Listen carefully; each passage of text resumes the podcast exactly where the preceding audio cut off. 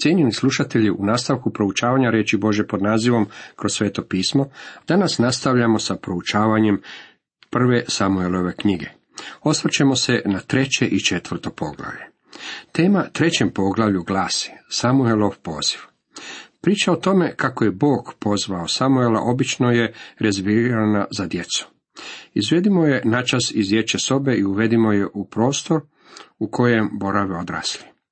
Ne samo da se ovdje radi o izuzetnoj priči, već ona obilježava jedno od velikih prelaznih razdoblja u Bibliji. Promjenu državnog uređenja od teokracije na kraljevinu, prelaz sa svećenika na kraja. Sveukupno nalazimo četiri poziva upućena Samuelu, prvi i drugi poziv odnose se na spasenje, posljednja dva poziva bila su u službu. Kao što je Alisa u zemlji čudesa navodno bila napisana za pišćeve unuke, a u stvari bila filozofski sročena optužba društvenog poretka pišćeva doba, tako je i priča o Samuelu mnogo više od predivne priče za djecu. Ona inicira drastične promjene u obliku vlasti. Razdoblje vladavine sudaca je svršeno i Bog više neće djelovati kroz svećenika. On sada podiže svećenika, proroka. Samuel će službovati za gospodina, ali će njegova služba biti služba proroka. On će biti taj koji će izliti ulje za pomazanje na oba kralja, Šaula i Davida. Bog nikad neće govoriti direktno kralju, već se obraća i govori isključivo kroz proroka. Mladi je Samuel služio Jahvi pod nazorom Elijevim, u ono vrijeme Jahve je izredku govorio ljudima, a viđenja nisu bila česta. Htio bih da zapazite riječ mladi.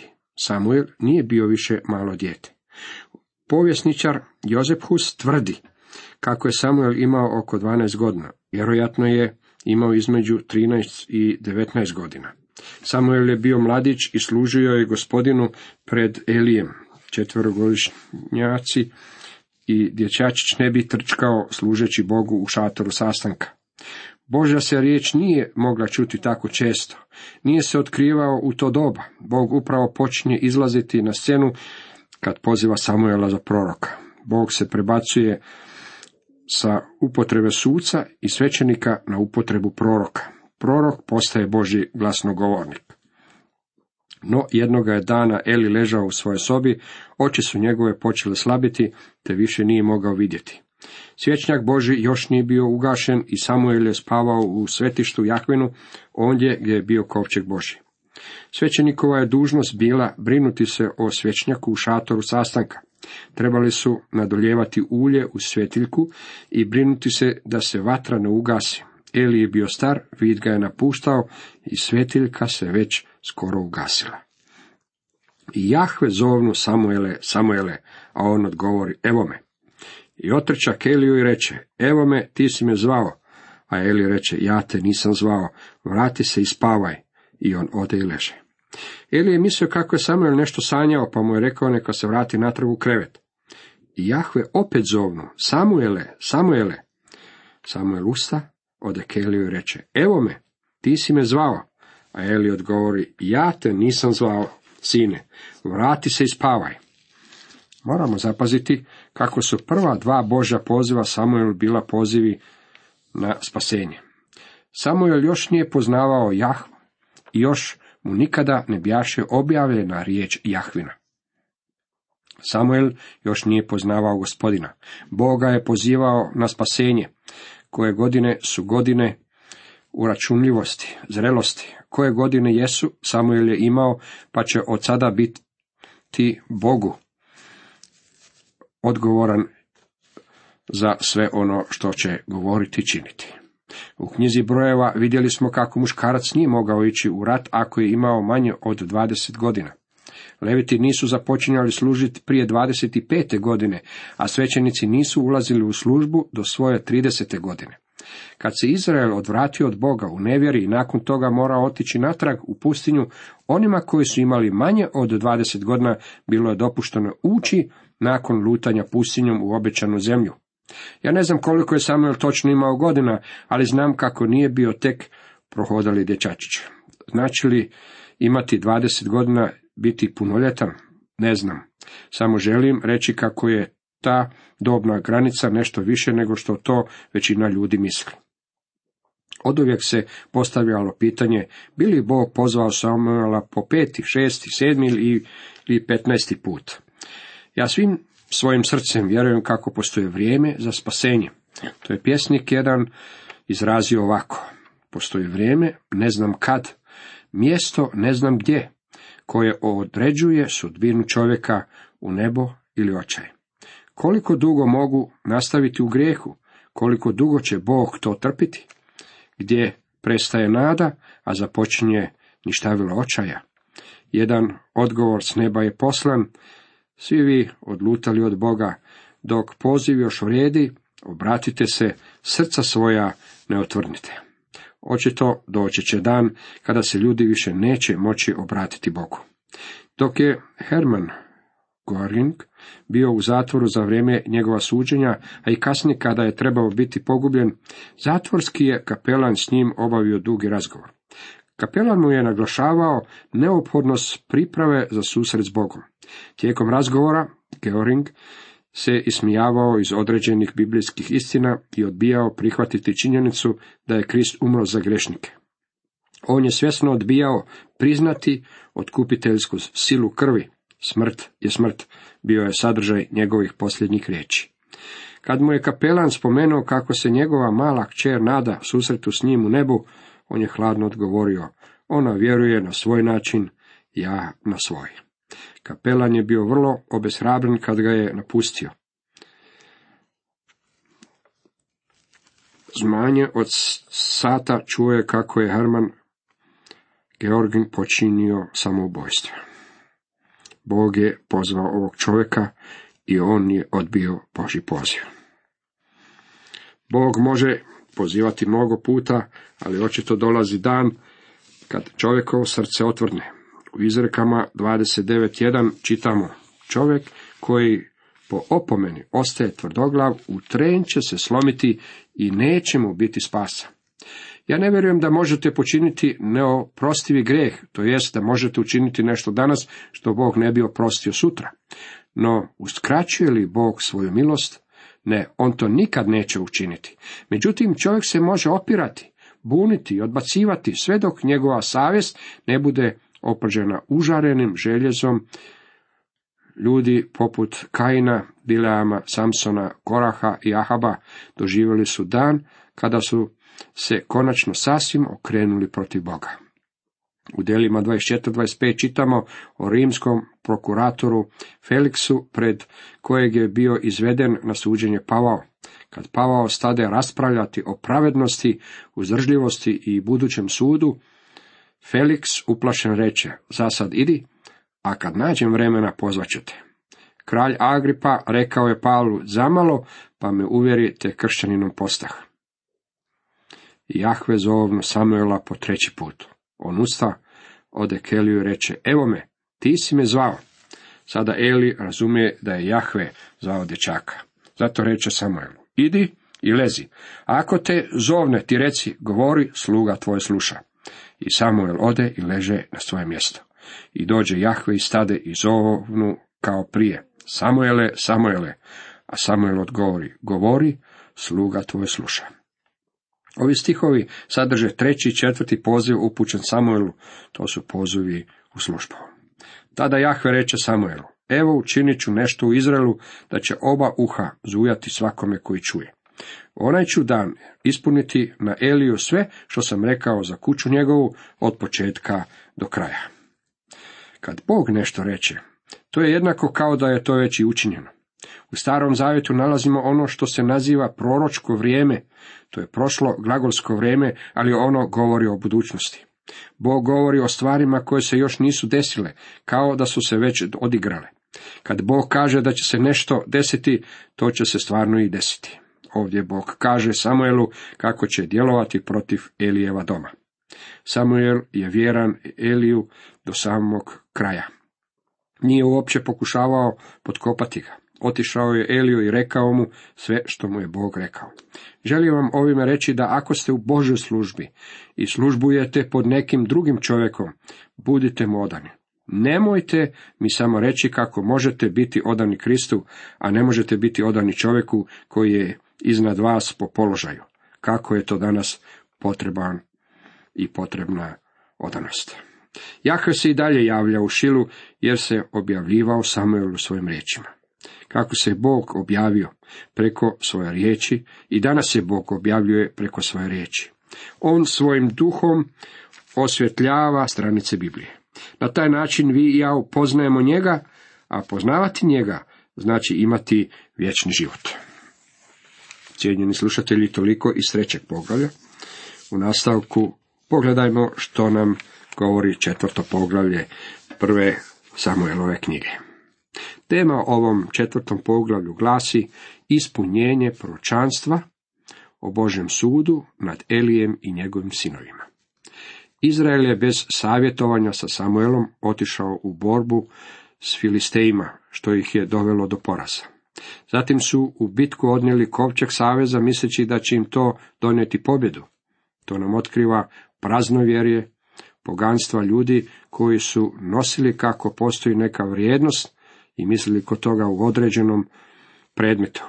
Kovčeg je bio zarobljen, Elijevi sinovi poginuli su u boju, a Eli je umro nakon što je čuo te vijesti. Filistejci u borbi zarobljuju kovčeg. Slika koju nalazimo u ovom poglavlju uistinu je tamna. Vidimo kako je bilo duhovno stanje Izrela u to doba. Bog će privesti kraju obećanje koje je obećao učiniti Elijevu doma. U ono vrijeme skupiše filistejci vojsku protiv Izraela, Izraelci iziđoše pred njih da se pobiju i utaboriše se kod Eben Hazera, dok su filistejci udarili tabor kod Afeka. Filistejci se svrstaše u bojni red protiv Izraela i nasta žestoka bitka. Izrael podliježe filistejcima, oko četiri tisuće ljudi pogibe na bojištu na otvorenu polju. Kad se narod vratio u tabor, rekoše starješine Izraelove, zašto je Jahve dopustio da nas filistejci danas pobjede? Pođimo u Šilo po kovčeg saveza Jahvina, neka dođe u našu sredinu i spasi nas iz ruku naših neprijatelja. Ovaj odjeljak nam govori dosta o praznovjeru Izraela i o tome koliko su daleko otišli od Boga. Očituje se koliko je velika bila njihova samo dostatnost i sebičnost. Bez ikakve pomisli za traženjem Božjeg vodstva oni su otišli u boj protiv filistejaca. Što se desilo? Bili su pobjeđeni. Što je nedostajalo? Oni su mislili kako su trebali sa sobom u boj ponijeti kovčeg saveza, poznavajući povijest kovčega da je bio unešen u rijeku Jordan, rijeka je prestala teći i tako Izrael mogao prijeći u obećanu zemlju. Uzeli ga sa sobom u bitku. Lodeja se sastojala u ovome. Ako ga budemo imali, u sebe pobjedit ćemo. Dragi prijatelju, to nam otkriva svu puninu praznovjerja i poganstva ovog naroda, koji je mislio kako će im neki predmet donijeti sreću, to jest da u bilo kakvom predmetu postoji nekakva vrijednost. Vrijednost nije bila ta kutija, jer Bog nije bio u toj kutiji. Ne možete staviti Boga u kutiju. Vrijednost kovčega je bila u Božoj prisutnosti. I dan danas postoje jednako tako praznovjerni ljudi. Oni misle kako se Boga na neki način može strpati u kutijicu i nositi oko vrata. Tako ljudi izmišljaju razne okus pokuse i drugima govore kako je upravo to formula po kojoj će Bog riješiti svoje njihovo probleme. Mnogi ljudi danas idu u tom smjeru. Dragi prijatelju, to nije duhovno, to je praznovjerje. Sva vrijednost je u Isusu Kristu. Naš uspjeh ili neuspjeh temelji se na činjenici jesmo li s njim ili protiv njega. U tome je sva važnost. Narod posla ljude u Šilo i donesoše odamde kovčeg saveza Jahve nad vojskama koji stoluje nad kerubinima, oba sina Elijeva, Hofni i Pinhas, dođoše kao pratioci kovčega. Kad je kovčeg Jahvin stigao u tabor, sav Izrael podiže gromki poklik od kojega odjeknu zemlja. Izrael ide u bitku. Poslali su u Šilo po kovčeg, zbog toga što su Hofni i Pinhac bili plaćeni propovjednici. Oni su išli učiniti što im je bilo naređeno učiniti. Kad je kovčeg stigao u njihov tabor, Izraelci su se već počeli naslađivati pobjedom.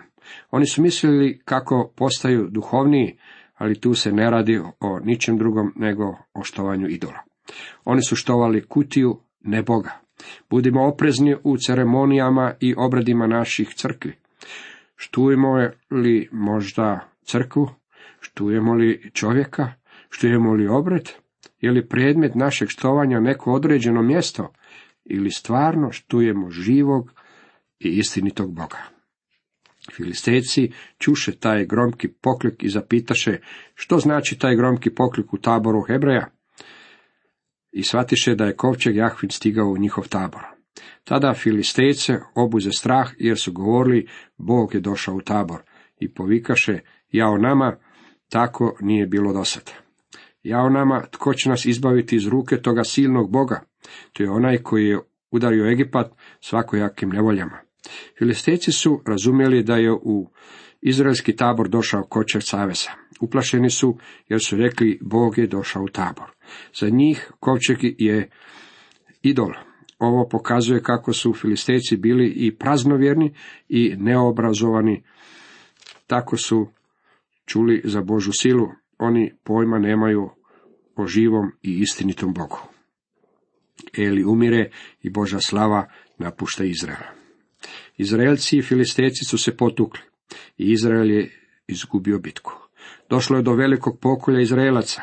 Boži kovčeg je zarobljen, a Elijevi sinovi, Hofni i Pinhas, bili su pogubljeni. Jedan Benjaminovac otrča iz bojnih redova i stiže u Šilo još istoga dana, razderanih haljina i glave posute prašinom. Kad je stigao, Eli je sedio na svojoj stolici pokraj vrata pazeći na cestu, jer mu je srce strepilo za kovčeg Boži. Taj dakle čovjek dođe da gradu donese glas i nasta silna vika po svem gradu. Stari je Eli, usprko svim svojim manama, bio Boži veliki svećenik i stvarno je brinuo za sve Bože stvari. Kad je Eli čuo viku, upita kakva je to velika vika. Čovjek se požuri i dođe da obavijesti Elija a Eliju bjaše 98 godina. Oči mu bjahu ukočene, te ništa više nije vidio. Čovjek reče Eliju, dolazim s bojišta, danas sam utekao iz boja. Tada starac zapita, što se dogodilo sine? Kada je vijest o strašnom porazu Izraela došla do grada, nastalo je veliko žalovanje. Eli, stari slijep, htio je znati što se dogodilo kad su ljudi tako žalosni. Glasnik odgovori, Izrael je pobjegao pred Filistejcima, bio je to težak poraz za narod i još su oba tvoja sina, Hofni i Pinhas, poginula. I kovčeg je Boži otet. Kad je spomenuo kovčeg, Boži, pade Eli sa stolice na uzmah, kraj vrata, slomi vrat i umre, jer je bio star čovjek i težak. Bio je sudac u Izraelu 40 godina. Ovaj je čovjek zadržao svojim i smirenost kad mu je bilo rečeno za smrt njegova dva sina. Ali kad je čuo vijest o Božem kovčegu, pade na leđa i umre. On je bio velik, debeo čovjek, možda je pretrpio srčani udar. Jako je bio slab, popustljiv otac, vjerujem kako je bio Boži čovjek. Elijevom smrću Samuel je došao u poziciju da bude Boži glasnogovornik. Cijenjeni slušatelji, toliko za danas.